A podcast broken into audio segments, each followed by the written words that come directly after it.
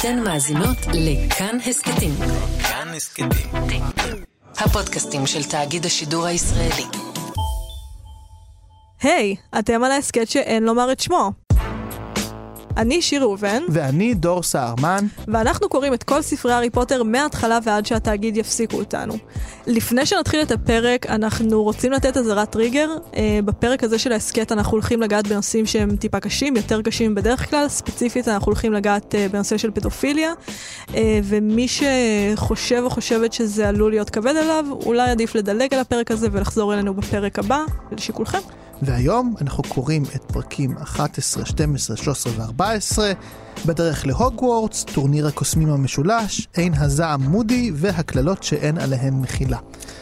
כן, כן, ונתחיל בקריאת קטע מהפרק הקללות שאין עליהן מחילה, אה, בעמוד 199. הוא השמיע צחוק מחוספס ואז מחה זו בזו את כפות ידיו המסוכסות. טוב, אז ישר לענייננו. קללות. הן מגיעות ברמות עוצמה ובצורות רבות ומשתנות. לפי משרד הקסמים, אני אמור ללמד אתכם רק קללות נגד ולהסתפק בזה. אני לא אמור להראות לכם איך מזהים קללות בלתי חוקיות עד השנה השישית ללימודים. עד אז אינכם מספיק בוגרים, כביכול, להתמודד עם זה. אבל פרופסור דמבלדור מאמין שאתם חזקים, הוא סבור שתסתדרו עם זה, ולדעתי, ככל שתקדימו לדעת מול מה אתם ניצבים, כך יותר טוב. איך אתם אמורים להתגונן מפני משהו שמעולם לא ראיתם? קוסם שעומד להטיל עליכם קללה בלתי חוקית לא יספר לכם מה הוא עומד לעשות. הוא לא יתחשב בכם ויטיל אותה בנימוס לעיניכם. אתם צריכים להיות מוכנים, אתם צריכים להיות ערניים, לעמוד על המשמר, ואתם צריכים להניח את הדברים האלה בצד, עלמה בראון, בזמן שאני מדבר. לבנדר קפצה והסמיקה. היא בדיוק הראתה לפרווטי את ההורוסקופ הגמור שלה מתחת לשולחן. הסתבר שאין הקסם של מודי מסוגלת לראות לא רק דרך עורפו, אלא גם מבעד לעץ מוצק.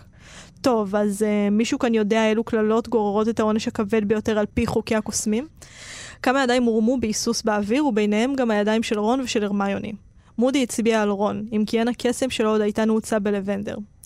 אה, אמר רון בהיסוס. אבא שלי סיפר לי על קללה אחת, קוראים לה קללת אימפריוס, או משהו כזה. אה, כן, אמר מודי בסיפוק. לא מפתיע שאבא שלך מכיר את הקללה הזאת. היא עשתה למשרד הקסמים הרבה מאוד צרות בתקופה מסוימת. מודי קם בזהירות על רגליו הבלתי תואמות, פתח את מגירת השולחן שלו, והוציא ממנה צנצנת זכוכית. שלושה עכבישים שחורים גדולים התרוצצו בתוכה. ומכאן נפתח, נפתח, נפתח את האימה. אימה שלמה. לפני שנגיע באמת למודי ולקללות, יש פה כמה דברים uh, קודמים שקורים, אמנם לכאורה פחות דרמטיים, אבל בעיניי לא פחות מעניינים. יש פה הרבה משחק באמת עם הרמזים לעתיד, כן? Uh, uh, הרבה דמויות רומזות לגיבורים שלנו על טורניר הקוסמים שעומד להיות, בלי לציין את זה בשם. אה, אחד אגב המאזינים להסכת ציין מאוד יפה שגם פרסי מנסה בפרקים הקודמים עוד אה, לספר להם והם מין דוחים אותו. Mm-hmm. כלומר הוא מנסה להיות חלק מהחבורה אבל הם סתם מתעלמים ממנו. אחר כך כשביל וצ'ארלי כזה רומזים להם וגברת כזה נו מה נו מה נו מה נו מה ואז מגיע מאלפוי וזה חלק מאוד מעניין כי מאלפוי שוב כזה אומר מה אתם לא יודעים מה עומד לקרות כאילו אבא שלי אמר לי מזמן. ומאלפוי תמיד אוהב להשוויץ אגב בדברים שאבא שלו אומר לו וזה נתן לי ככה פתח מעניין באמת לזה שהרבה פעמים בספרים מאלפוי נמצא באיזשהו פור לכאורה. כן? בספר השני הוא כבר יודע מראש על כל הסיפור של היורש של סלית'רין וחדר הסודות, כי אבא שלו סיפר לו. Mm-hmm. בספר השלישי הוא ממש מתגרה בהארי ואומר לו, מה? אתה לא יודע כאילו על סיריוס בלק? כלומר, אתה לא יודע שהוא האחראי לרצח של ההורים שלך וכולי. Uh, וגם פה הוא יודע לכאורה משהו קטן ומינורי, כן? שהולך להיות משהו שיתגלה כאילו עוד עשר דקות, כן? של קריאה, שיש את טורניר הכוסים המשולש. אבל מאלפוי הוא מאוד מעצבן מבחינה הזו, כי אה, הוא ממש מייצג את בן האצולה, הנסיך המקושר, כן? שאוהב להשוויץ גם בקשרים האלה שלו, ומה, איך אתם לא יודעים שככה וככה וככה וככה? וא' הוא נודניק, ב' הוא מהסוג שתמיד גם עושה לך ספוילרים כאלה לסרטים, וזה מה, איך אתה לא יודע שזה, וזה משהו ככה בקטנה, שהיא באמת בונה אותו תמיד עם, עם הידיעות הקטנות האלה, ש, שתמיד מציקות והופכות אותו לנער די בזוי. עכשיו, זה דבר אחד קטן, אבל יש עוד שני דברים קטנים מאוד יפים שלפני שפוגשים את uh, מודי. כן. רגע, אני רוצה לענות לך על זה. אני מסכימה, אבל אני הסתכלתי על זה בצורה אחרת לגמרי. כי כשהמשפחה של רון יודעת אבל לא מספרת לו מה קורה, או כשהמשפחה של אה, רון יודעת מי זה סיריוס בלק ולא מספרת להארי מה קורה, אני רואה בזה משהו אחר. מה שאני רואה פה זה גבולות. גבולות בין מבוגר לילד. עכשיו, הגבולות האלה, אמנם כילד אתה רוצה שהם לא יהיו, אתה רוצה שהם יוסרו. כל הזמן לא נותנים לך להסתכל על דברים מעניינים. אומרים לך, אני לא יודעת עדיין אומרים את זה, אבל כשתגדל תבין. אתה מרגיש כל הזמן את המגבלות של העולם ומצנזרים לך. המבוגרים שדואגים לך ואוהבים אותך, המורים, הורים, מי שאכפת לך, הוא מצנזר לך את המציאות. כי הוא אומר, יגיע הזמן, אתה תבין הכל, כרגע לא. וזו תחושה מאוד מתסכלת לילד, שהספר הזה גם מאוד מיטיב לתאר. מאלפוי אין את הגבולות האלה. כלומר, מאלפוי יודע הכל. הוא יודע כשהוא בן 12 שהיורש של סלידרין עומד לצאת, הוא יודע בדיוק מי זה סיריוס בלק ומה הוא עשה, הוא יודע על טורניר הקוסמים המשולש. מה שאני רואה כאן על מאלפוי, כמובן שהוא גם בן אצולה נסיך שיודע הכל, אבל יותר מהכל הוא מגיע מבית חסר גבולות. וגבולות בין מבוגר לילד נועדו קודם כל לשמור על הילד, ולתרום לתחושת הביטחון שלו בעולם או בעצמו. ומאלפוי, אחד הדברים, אנחנו רואים את זה גם קודם, מאלפוי הוא לא ילד שמתנהג כאילו טוב לו. לא, לא. הוא בשום עולם לא ילד שטוב לו, הוא לא ילד שמור, הוא לא ילד מוגן, הוא ילד אכול. ממשהו, משהו אוכל אותו, הוא מאוד, הוא, אני חושבת שבגלל זה הוא וסנייפ מאוד מתחברים. במהות של שניהם יש איזשהו משהו שמרגיש בלתי מספיק, יש איזשהו משהו שלא קיבל את המעטפת שילד אמור לקבל, ואם הוא לא מקבל הוא יתמודד עם החסר שלה כל החיים, זה לא שהוא יהיה מבוגר והדבר שהיה חסר לו כילד ייעלם פשוט כי עכשיו הוא מבוגר. ומאוד מאוד רואים את זה על מאלפוי, ואני חושבת שזה מאוד מאוד ברור שהדבר הזה עובד לרעתו, בגלל ש... ברגע שלא שמים לך גבולות בין ילד למבוגר, וזו תמה שהיא מאוד מאוד חזקה בפרקים האלה, לא שומרים עליך. ומה שכל כך מבלבל בזה, זה שמצד אחד לא שומרים עליך, ומצד שני זה מאוד מאוד מסעיר. בגלל שברגע שאומרים לך, יש משהו שאתה לא אמור לדעת, אבל אני אספר לך שזה גם מה שמודי עושה, שאתה כילד, אתה מתמגנט אליו. כי אתה כן. אומר, סוף סוף אני אגלה את הסוד, סוף סוף אני אגלה את הדבר שמסתירים ממני כי אני לא בגיל, סוף סוף אני אדע את זה, אתה מתמגנט אליו, ומבוגרים, ואנחנו נגיע לזה בהרחבה מאוד מאוד גדולה בהקשר של מודי, רעים משתמשים בזה או לא שומרים על הגבולות האלה, וזאת משפחת מאלפוי. זו משפחה שלא שומרת על הבן שלה מעולם האכזר, הם מספרים לו הכל. אין גבולות בבית הזה. וואו, יפה. לא חשבתי על זה עד כדי כך, ואת צודקת מאוד. זה גם אגב מאוד יכול להיות לקח אחר כך קריאה מאוד קונספירטיבית של מבוגר. מה זאת אומרת? של כזה, אה, שאומרים לך, הנה הסוד הגדול, בוא אני אגלה לך. מזעזע. כלומר, זו ראייה מאוד קונספירטיבית ומסוכנת באמת. עכשיו, עוד שני דברים שקורים עד שפוגשים את אה, אה, מודי, ואז תתני את הטייק היפה שלך על זה, אתם לא מבינים עד כמה שיר... אה, אני נסערת. היא נסערת מאוד. אני דיברתי על זה בטיפול. סיימתי לקרוא את הפרקים האלה, ונכנסתי להתקלח עצבנית. הייתי, התקלחתי בעצבים, אני לא יודעת אם אתה מכיר את זה. היא כתבה לי וואטסאפ הלילה, כאילו על מודי, אני לא מאמינה, וזה, זה באמת, אז אנחנו תכף נגיע אליו. שתי נקודות נוספות ככה, דווקא סביב אה, מצנפת המיון וההכרזה של דמבלדור על הטורניר, שמאוד מעניין. המצנפת, קודם כל, אנחנו שוב ככה רואים מחדש את השיר שלה. נכון? שהוא קצת שונה ונחמד עכשיו. האלבום הרביעי כבר. על, כן, האלבום הרביעי, וכאילו למה? חשבתי קצת עצמי כזה, למה אה, רולינג מראה לנו שיש לה עוד יכולות לכתוב uh, שירים? לא, כי בספר החמישי זה כן ישחק איזה תפקיד, כי תדבר על החשיבות של אחדות וזה, זה קורה כבר בעידן uh, אחר. אתה זוכר את זה? אני זוכר את זה. יפה מאוד. אבל uh, פה, כאילו, מה כל כך uh, קריטי? שוב נראה את הסיפור הזה. ויש פה איזשהו setting, לדעתי, שרולינג שמה לנו. סביב הנושא של ייצוגיות. קודם כל שנזכור שיש פה ארבעה בתים. למה זה חשוב? כי עד עכשיו היינו בעיקר בספרים עד כה בין אה, גריפינדור לסלית'רין, או אם תרצי בין סלית'רין לכל האחרים, כן, של כזה הגוש הטוב, כן, שגריפינדור מובילים. גריפינדור אבל הם, ברור שזה הטוב נגד הרע. וקודם כל היא מזכירה, לא, יש פה ארבעה בתים. ואגב, הבתים האלה גם באמת ישחקו אה, תפקיד הרבה יותר חשוב בספר הזה, כן, mm-hmm. רמז רמז. גם אגב סדריק, כן, שהוא מהאפלפאף, וגם צ'ו צ'אנג. שהיא מרייבנקלו, כלומר יש יותר חשיבות לבתים האלה גם בספר הזה. אבל מעבר לזה יש לנו נושא גם של הוגוורטס כמוסד לקראת טורניר הקוסמים המשולש. דמבלדור מסביר מאוד יפה מה הרעיון בטורניר הקוסמים המשולש זה שכאילו אנחנו מתחרים אה, אחד בשני אה, כל הזמן כן אבל זה לטובת מין אה, אחווה ושיתוף פעולה שזה אגב תמיד הרעיונות מאחורי אה, תחרויות של ספורט mm-hmm. או, או דומה. הדוגמה הכי טובה זה אירוויזיון.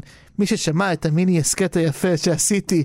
הסכת אה, מדהים. מיני הסכת, אני נורא גאה בו יחד עם תומר קריב, כאן זה לא אירופה, תקשיבו חבר'ה, תורידו תעלו לי את הרנקינג. אני ממליצה בחום. אה, על הסיפור של ישראל באירוויזיון, עשינו את זה לקראת האירוח של, אה, שישראל אירחה פה את האירוויזיון.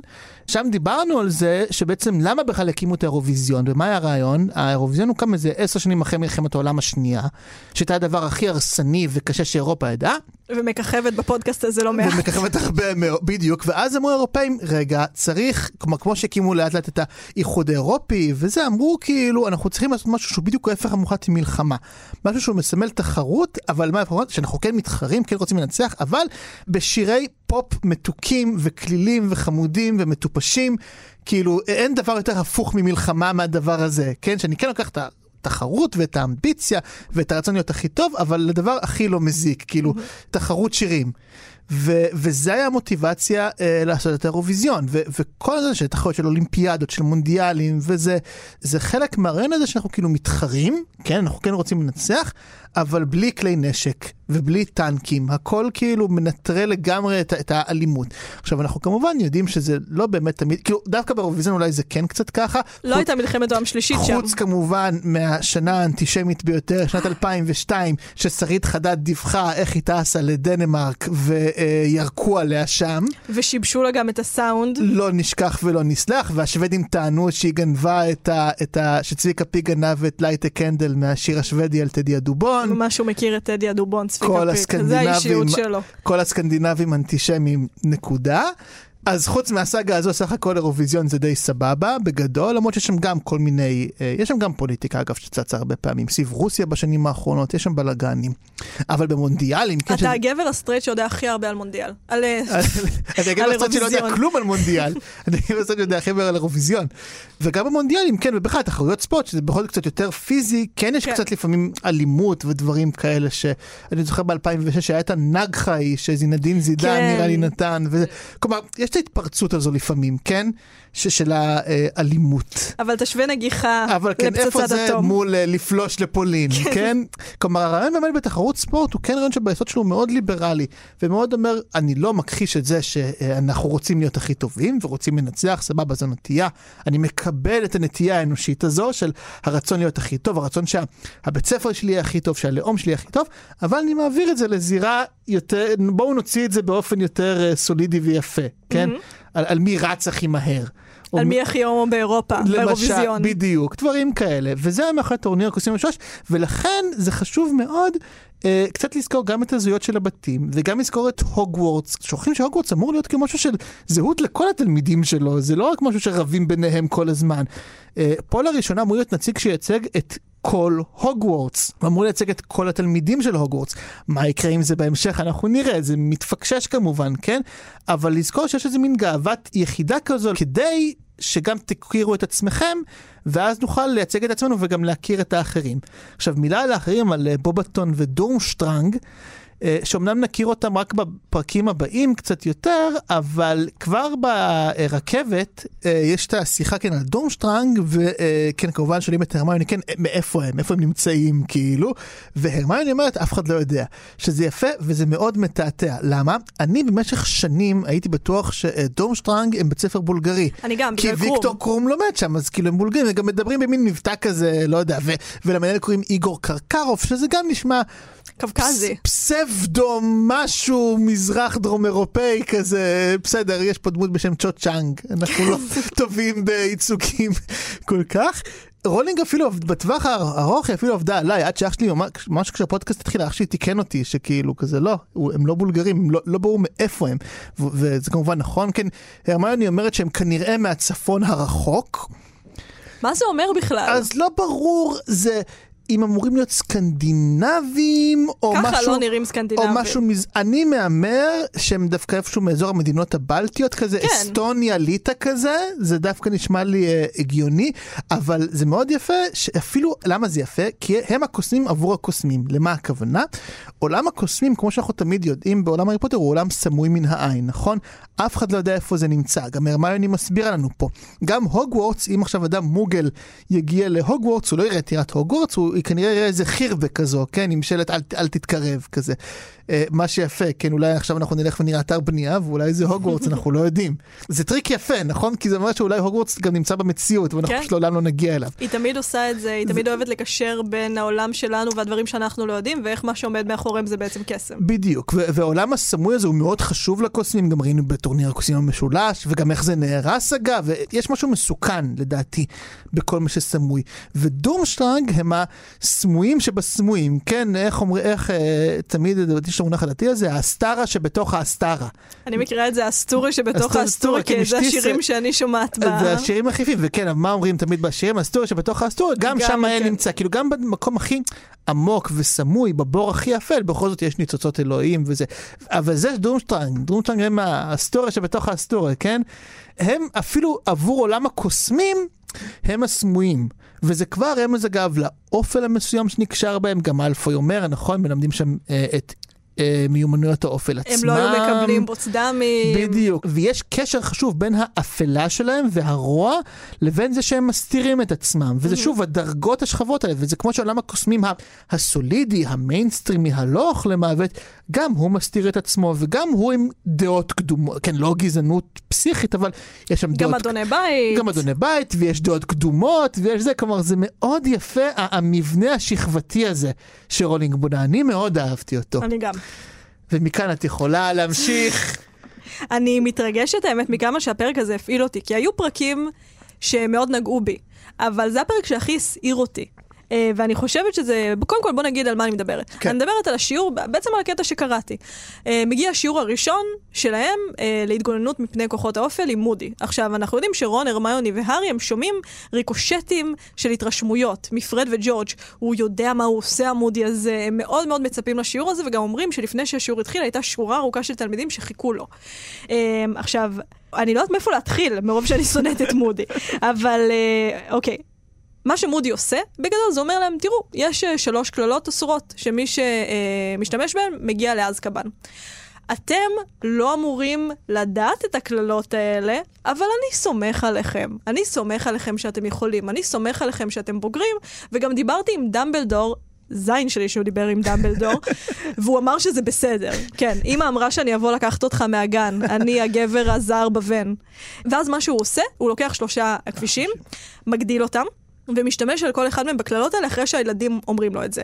זה הדפוס, עכשיו אנחנו נתקלים בהרבה סוגים של רוע בסדרה הזאת, זה הרוע שהכי זעזע אותי, בגלל שאני חושבת שזה הרוע הכי מציאותי. וכשהוא עושה את זה, הוא חושף אותם למשהו שהם לא אמורים לראות. עכשיו, זה, דיברנו קודם על גבולות בין ילדים למבוגרים. המבוגר, התפקיד שלו הוא לשמור על הגבול. ילדים, מטבעם, כשאומרים לך אסור לך לדעת משהו, אתה רוצה לדעת מהו. אפילו עכשיו כשאומרים אה, אה, הפרוטוקולים של הקורונה נעולים ל-30 שנה. אני רוצה, למה? עכשיו תראו לי מה זה. כן. אם כאילו, אם, לא, אם זה לא היה נעול, לא הייתי רוצה לקרוא עמוד אחד מפה, זה לא מעניין אותי. כשאומרים שזה נעול, כשאומרים שזה אסור, אני אוטומטית רוצה לדעת את זה. כנ"ל הפרוטוקולים של ילדי תימן. אם מסתירים שם משהו, אני רוצה לדעת למה מסתירים את זה. אני רוצה שיפתחו לי את זה. אז מודי בא ואומר להם, דבר ראשון, יש קללות אסורות. הן כל כך אסורות, שמי שרואה אותן מגיע לאזקבן. אבל אני הולך להראות לכם אותן. הוא שובר כאן את הגבול הכי בסיסי בין, זאת אומרת, הקללות האלה הן כל כך נוראיות שמבוגרים לא אמורים לראות אותם, ואז הוא בא והוא מראה להם את זה על הכבישים. עכשיו, מה שקורה זה שהילדים רואים את הקללות האלה, הם רואים אותן מוטלות על הכבישים, קודם כל יש עכביש שמאבד בעצמו שליטה, מה הוא עושה, גורם לו לרקוד או משהו כזה, ואז כן, עכביש שהוא מהנה. ואז עוד עכביש שהוא הורג. ולכל הילדים יש תגובות מזעזעות לדבר הזה. עכשיו, מה שאני שנאתי בדבר שמודי עשה, זה שהוא הפר פה גבול מאוד ברור, והוא הפך את הילדים למשתפי פעולה. איך הוא הפך אותם למשתפי פעולה? הוא אמר להם, אני לא אמור להראות לכם את זה, אבל אתם מספיק בוגרים, והוא יצר אצלם, ברגע שמבוגר חוצה איתך גבול, הוא יוצר אצלך ריגוש מאוד מאוד גדול. וזאת הבעיה ביחסים האלה. עכשיו, מה שמודי הזכיר לי יותר מהכל, ואני הולכת לעשות השוואה מאוד קשה, הוא הזכיר לי פדופיל. בגלל שבין היתר, אחד הדברים שפדופילים עושים, ורואים את זה, אני לא רוצה להגיד רואים את זה יפה, כי זה לא יפה, אבל רואים את זה בסרט על מייקל ג'קסון, שהוא כל הזמן ידע, וזה דבר שפדופילים שהם מניפולטיביים מאוד אה, עושים, אה, מה שנקרא grooming. מה זה grooming? זה טיפוח, נקרא. זה לבוא וליצור איזושהי מערכת יחסים עם הילד, שהיא לא בריאה, שאתה גורם לו לחשוב, א', שהוא רוצה את זה, וב', שהוא משתף פעולה. אז מה הוא עושה? אתם לא אמורים לראות את זה, אבל אני אראה לכם את זה. אני אהיה הדוד ה cool, אני חוצה פה גבול בשבילכם, אבל אתם משתפים איתי פעולה. חוץ מזה, ברגע שמבוגר חוצה איתך גבול ומראה לך משהו שאתה לא אמור לראות, מייקל ג'קסון נגיד, אחד הדברים, שוב, סליחה, אבל זה, זה הרפרנס, אה, הוא היה מראה לילדים האלה פורנו, אמיתי. כאילו, בהקשר של פורנו, לא, לא, זה אמיתי. כן. והילדים האלה היו לא יודעים, כי הם יודעים שזה אסור, והם יודעים שזה מרגש, וזה מבוגר שהוא מפורסם, גם על מודי, אנחנו שומעים על ההילה שיש לו, שארתור ויזלי מאוד מעריך אותו, ושהוא הילאי מאוד מפורסם, ושהוא הכניס המון אנשים uh, לאזקבן. Uh, אז כשבן אדם עם סמכות בא וחוצה איתך גבול, אתה אומר, וואו, זה מרגש, וזה הבן אדם הזה נותן לי, אז אני מרגיש נורא נורא מיוחד. אני ראוי לזה, אני בוגר, יש בי משהו מיוחד, אני חלק מהדבר הזה, אני משתף עם זה פעולה. וזה בדיוק מה שמודי גורם לילדים האלה לעשות. עכשיו, למה הוא עושה את זה? בגלל שבשורה התחתונה, מה שהוא מראה להם זה התעללות. וזאת שאלה, במי מודי מתעלל? הוא לא מתעלל בכבישים, הוא מתעלל בילדים. ילדים שנחשפים לכזה דבר, ילדים שנחשפים לקללות שלהטיל אותם אמור לגרום לך לשבת בכלא, הם הילדים שמתעללים בהם. עכשיו, הילדים שם, המקרים הקיצוניים זה נביל, שאומרים כן. שהוא מחזיק את השולחן עד שפרקי האצבעות שעונים לבנים מרוב שהוא בשוק, והארי. כן. אבל הם תגובות הקיצון. כל הילדים מגיבים את זה בצורה שהיא מאוד מאוד נסערת. עכשיו, מה שהופך את זה להכי גרוע בעיניי, אה, זה שאנחנו...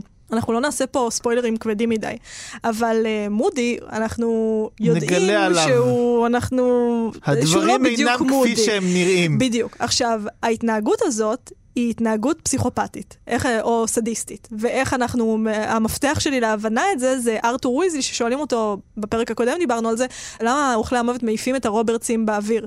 ואז הוא אומר, כי זה כיף להם. כי יש אנשים ששואבים הנאה מהירות כאב. ומה שהכי מזעזע עם מודי, זה שזה ברור שהוא עושה את זה שהוא משתמש בילדים כדי להפיק הנאה מהכאב. זה מה שקורה שם. הוא משתמש בילדים האלה כאובייקטים ללשתות את הדבר הזה שמזין את הסדיזם שלו. זה לא מול הכבישים. מרגישים זה מול הילדים. זה מול הילדים שרואים את זה, זה מול הילדים שהוא מבלבל אותם בצורה הזאת, והם יוצאים מזה, ואנחנו רואים כמה תגובות קיצון. אנחנו רואים את רון, שהוא נגיד רק בריגוש. הוא אומר, וואו, הוא ממש יודע מה הוא עושה, הוא ממש מבין, הוא ממש זה. כל אחד מאבד את החוויה בצורה אחרת. נביל והארי הם די בשוק. נביל לא מדבר, הרמיוני היא סוג של המבוגר האחראי, והיא אומרת, כן, אני לא יודעת, אני לא יודעת מה קרה כאן. אני לא יודעת אם זה בסדר או לא בסדר, ואני חושבת שבגלל זה מודי הוא הרשע הכי מרושע שהיה בסדרה הזאת, בגלל שאנחנו נתקלים ברשע של וולדמורט. בסדר, הוא רוצה להרוג את כולם. וברשע של אה, אמברידג', נגיד בספר החמישי, כן. שזה כן רשע שאנחנו מכירים, רשע אטום, אבל הרשע של מודי הוא קשה במיוחד, כי הוא מערבב אותם. הוא מתעסק להם עם הנפש. הוא מעביר אותם התעללות. זאת אומרת, הוא הופך אותם למשתפי פעולה. הוא מעורר בהם גם את הרצון לראות עוד ולחזור לשיעור, אבל הוא גם הופך אותם למשתפי פעולה עם הדבר הזה בגלל שהם אומרים, מה, אבל, אבל רציתי, שזה גם דבר שהרבה פעמים בסרט של מייקל ג'קסון דיברו עליו, שהילדים אומרים, אנחנו חשבנו שאנחנו חלק מזה, אני באתי אליו בגיל 14 גם, והוא ניסה לעשות לי דברים. סליחה על הפרק הקשה, כן, אבל זה מה שזה הזכיר וזאת ההתנהגות. אבל בסופו של דבר, הקשר בין מבוגר לילד הוא לא קשר סימטרי. ואם שניהם רוצים את זה, אם מודי רוצה להראות להם והילדים רוצים לראות, זה לא קשר סימטרי של מבוגר שרוצה להראות ומבוגר שרוצה לראות. המבוגר אמור לשמור על הילד, הילד לא אמור לראות את זה, יש סיבה למגבלות האלה, יש סיבה למגבלות הגיל האלה, וברגע שהוא רומס את הגבולות שלהם בצורה הזאת ובצורה המתוחכמת הזאת, שגורמת להם גם לרצות לראות את זה ולהשתוקק לזה ולהרגיש שבחרו בהם, שהם מיוחדים. הוא הופך את זה, הוא עושה את זה בצורה הכי מניפולטיבית כשהוא אומר להם, אתם יכולים לעמוד בזה כי אתם כל כך בוגרים, אתם כל כך חזקים, וזאת פשוט התנהגות הכי גרועה שנראתה בכל ספרי הארי פוטר. אני שונאת אותו, אני פשוט שונאת אותו, ו... ו... אין לי, אין לי איחול מספיק גרוע לאחל לאיש הזה. אני פשוט שונאת אותו. אז אני אתן את הטייק שלי, אני לא בטוח אם אני שונא את מוני, שוב, אני גם כל הזמן תראה עם עצמי, האם אני שופט אותו פה מאוד לחומרה, משום שאני כבר יודע את סוף הספר, ברור, חד משמעית. ואיך uh, בקריאה ראשונה אני חווה את האיש הזה, אבל יש פה כמה בעיות, נתחיל, כלומר, ויש פה כמה עניינים, לא רק פה, ובכלל, כל מה שמעצבים פה זה מאוד מעניין. דווקא מה שאותי תפס פה זה משהו, אה, לא הקללות שנעלן מחילה, שאני אולי אתייחס אליהן טיפה בקצרה, אבל דווקא מה שהוא עושה קודם כל למאלפוי. כן, הוא הופך את מאלפוי לנמייה. כשמאלפוי עומד לקלל נכון, את הארי. זה, זה רגע חזק מאוד, אה, וזה מדגים באמת את האופי הנקמני. כלומר, ואת האמונה באמת של מודי בצדק נוקם. צדק נוקם, כן, זו תפיסה של uh, צדק מאוד מאוד ילדותי. אבל שגם רבים מאיתנו מחזיקים בו, אנחנו רוצים, אנחנו מאמינים מאוד, חלקנו לפעמים בעין תחת עין. וגם אם אנחנו לא רוצים תמיד שהמדינה תתנהג ככה, כי עלולות להיות לזה השלכות מחרידות. ברמה האישית אנחנו מבקשים את הנקמה הרבה פעמים, ואנחנו רוצים לראות מישהו ממש משלם אחד לאחד על הדברים הנוראים שהוא עשה. וזה מודי. מודי מאוד נקמני, כן, ולכן הוא עושה את הדבר הזה אה, למאלפוי, כן, והופך אותו לנמייה. שזה שוב, אפרופו, זה שוב אנחנו רואים את חוסר הגבולות. מבוגרים לא אמורים להעניש ככה כן. ילדים. ובחוסר הגבולות הזה יש משהו מאוד קוסם. רון אומר, זה הרגע הכי טוב בחיים שלי. במיוחד כשהוא לטובתך. זה, זה חשוב גם, כי שוב, באה מקונגל והיא מזועזעת, והרמיוני שהיא כאמור סוג של, מבו... את אמרת יפה, היא, היא מייצגת פה את המבוגר, ומעבר לזה, כן, אפרופו פרויד, ברור פה שהרמיוני היא סופר אגו ורון הוא איד בחבורה הזו, זה, והארי הוא ככה, הוא, האגו. הוא האגו שמטלטל בין לבין הרבה פעמים, זה ממש קלאסי. לא צריך להיות שיר ראובן כדי אה, לראות את החלוקה היפה הזו. מחמיא לי מאוד. מח- כל כך מחמיא לי שאני מרגיש שאני לא יכולה לקחת את המחמאה הזאת. אבל, ולכן גם מאוד מאוד תגובה שם, כלומר הרמני כמו מגונגל, כן, היא אומרת כזה, אוקיי, נחצה פה איזשהו גבול מסוים, ורון שהוא האיד, והוא הדבר הכי ילדותי באמת, והכי יצרי, הוא מתלהב, וזה רמז מאוד חזק לבעיה במודי. כי מודי מייצג פה, כן, מחשבה שהיא מאוד איד, שהיא מאוד ילדותית, שהיא מאוד נקמנית מהבחינה הזו. קל לנו יותר לקבל את זה כשזה מופנה כלפי מישהו רע, נכון? מאלפוי הוא רע, כן, אנחנו רוצים שהוא יחטוף. אבל אנחנו, כשיטה, זה תמיד יהיה בעייתי וזה תמיד יחזור אה, לנשוך אותך חזרה. נכון, אני גם אה. חושבת שספציפית מודי הוא דמות בעייתית, ואנחנו באמת רואים את זה כבר מההתחלה. אנחנו רואים כמה זה בעייתי כשמישהו כריזמטי חוצה גבולות לטובתך. ואני בדיוק. חושבת שזה לא סתם שהפרק הזה מופיע לפני הפרק על הקללות, כי זה סוג של דבר שהוא עושה כדי שהגריפינדורים יבטחו בו. הוא אומר, אני, אני בצד בצד שלכם. שלכם." אני מופרע ואני חסר גבולות, אבל אתם יכולים לסמוך עליי, אני בצד שלכם, וגם אני עושה משהו. שוב, החוסר גבולות הזה, הזלזול הזה בחוק, יש בו משהו מאוד מאוד קוסם, בגלל שכילד, או כבן אדם שמוגבל על ידי החוקים האלה, אתה מאוד רוצה לפרוץ אותם. אתה לא מבין שהחוקים האלה שם כדי לשמור עליך. אני מסכים אה, מאוד. עכשיו, עוד אה, שתי דמויות שמאוד בולטו לי בפרקים האלה, זה גם הרמיוני. וזה גם נביל. הרמיוני ממשיכה פה את הסאגה שלה עוד מהפרקים הקודמים, mm-hmm. כן? היא, היא בעצם מקימה את אלרגה, כן? אה, את הארגון למען אה, גמדוני הבית. מה מאוד יפה, הרמיוני הופכת פה להיות לאט לאט אה, אחת מיקירות ההסכת שלנו, כן? שלי יחימוביץ'. היא מפתחת תודעה סוציאל דמוקרטית. כן. ש... לא, זה כמו ששלי חוקקה את החוק, זה פשוט הכי נחשב שהקופאיות ישבו. גם אני חשבתי והיא עשתה על עוד זה. הרבה דברים, כן? כן. אבל זה פשוט נורא בולט. זה הומניזם פשוט, כן? אתה לא צריך להיות, אה, לכתוב תיאוריה מרקסיסטית עמוקה כדי להגיע לזה. היא רואה א' ב' של כאילו משהו שהוא לא צודק.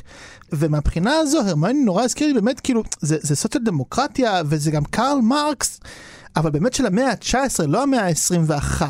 כי כאילו זה המאה ה-19 זה כזה תקופה של עבדות ילדים כזה, וששילמו להם עשרה סנט ל- ל- לשבוע עבודה, כאילו דברים פסיכיים כאלה.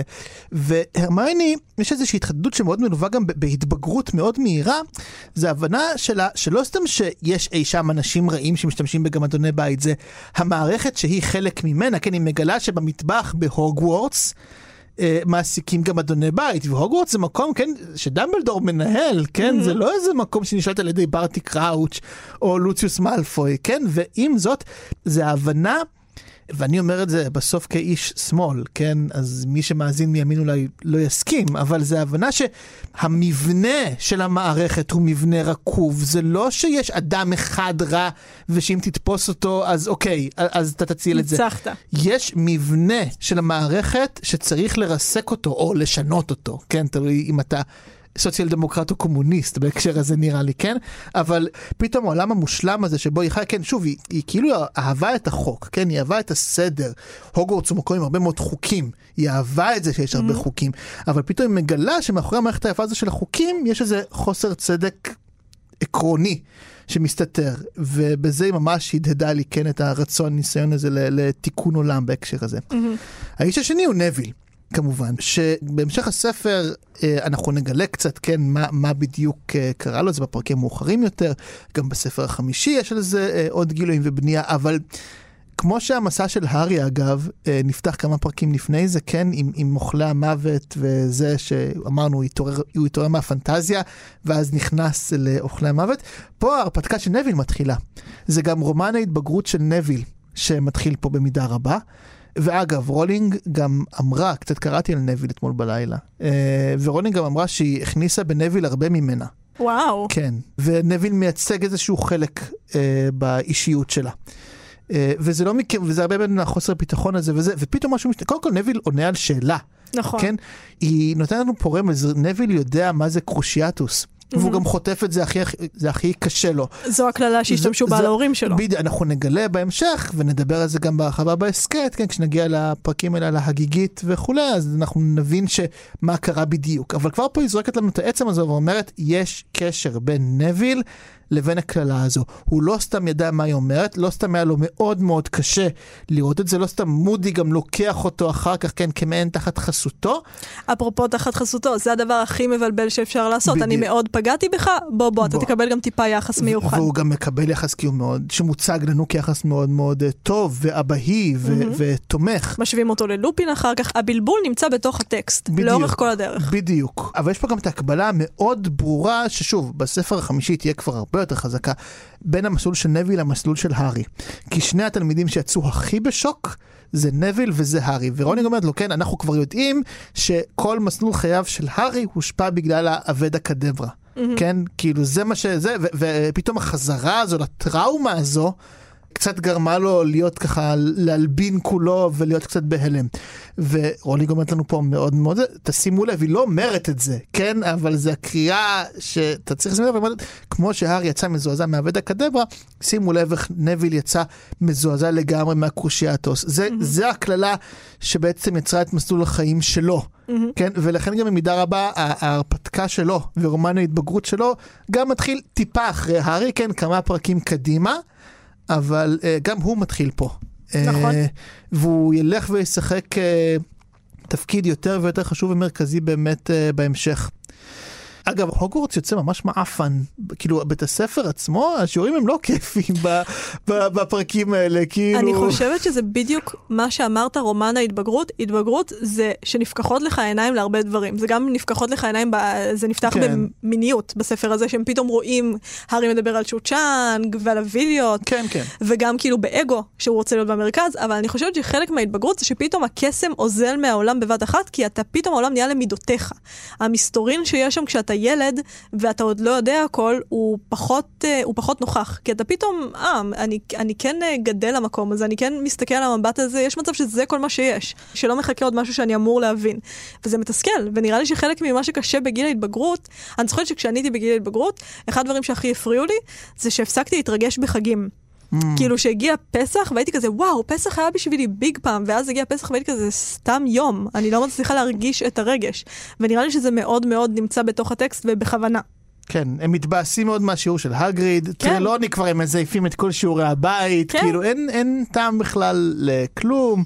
ההיקסמות איננה. כן, ריטה סקיטר אגב שוב מופיע פה, ושוב נרמז פה הבעייתיות המאוד גדולה שלה, אבל שוב, גם אליה עוד נגיע, אז אני מבטיח בכל פרק שאנחנו נדבר מתישהו בהרחבה על ריטה סקיטר, זה כן. יהיה הדבר שיחזיק אתכם. אה, אני חושבת שדבר אחרון שכדאי להתייחס אליו זה בקטנה ממש הארי וסיריוס, בגלל שמתואר לאורך הפרקים עד הרגע הזה, שאנחנו כבר בעמוד 200 ומשהו, שהארי מחכה למכתב מסיריוס שהוא שלח בפרק הראשון, הוא מחכה לתשובה והוא מחכה לתשובה והוא לא מבין איפה הדוויג והוא דואג להדוויג והוא דואג לסיריוס ואיפה הם ואיפה הם ואיפה הם, ואז הוא מקבל תשובה. וסיריוס אומר לו סוג של את התשובה של המבוגר האחראי שהארי תמיד רצה. הוא אמר, אוקיי, זה הדבר האחרון שאני צריך לדעת, אני בדרך. כן. ואנחנו רואים איך הארי, למרות שהוא קיבל את המשאלה שלו, שוב, זה גם משחק על הגבול הזה בין האם באמת אפשר להגשים פנטזיה, האם משאלה באמת יכולה להתממש במלואה. בגלל שברגע שהוא אה, אומר לו, אני בא, שזה הדבר ש... הארי, אני מניחה, רוצה, כן. הוא רוצה את הדבר המגונן הזה. הארי אומר, לא הייתי צריך לעשות את זה. הם יתפסו אותו בגללי. כלומר, הוא לא באמת, אפילו שהוא רוצה את זה ואפילו שהוא קיבל את זה, הוא לא באמת יודע להתמסר לדבר הזה. כי אם לא גידלו אותך להתמסר אליו, זה לא שפתאום אתה תקבל את הדבר שהיית צריך בגיל שנתיים, שלוש, שמונה, אתה תקבל אותו בגיל 14, ותגיד כזה, אוקיי, כל בעיותיי נפתרו. לא, זה כן משאיר איזושהי צלקת על הנפש, וכן רואים שבשנייה שסיריוס מגיע, הארי חוזר להיות סוליסט. הארי חוזר להיות, הייתי צריך לפתור את זה לבד, ואיך עשיתי את זה, ופתאום כל חושיו מתחדדים, וכל הדברים שהוא לא חיבר קודם עם החלום ועם זאת שנעלמה במשרד הקסמים, פתאום הכל צף. אני מאוד מאוד מסכים, אין לי מה להוסיף, את צודקת, זה פשוט... זה עצוב. זה עצוב, זה ספר מאוד. עצוב. ספר, כן, הרבה יותר עצוב ממה שזכרתי אותו. קשה. קשה מאוד. טוב, אז סיימנו. ובפרק הבא אנחנו נקרא את פרקים 15, 16 ו-17, כלומר בובטון ודורמשטרנג, גביע האש וארבעת המתחרים. הולך להיות uh. מעניין וכיף ואחלה. Uh, תודה רבה שיר. תודה רבה דור. אפשר להזין לנו באתר כאן ובכל אפליקציות הפודקאסטים, ואפשר גם להצטרף לקבוצה שלנו בפייסבוק, הקבוצה שאין לומר את שמה, ליהנות. תעשו חיים. כן, ואני רוצה לומר תודה רבה לירדן מרציאנו שהפיקה וערכה אותנו. תודה.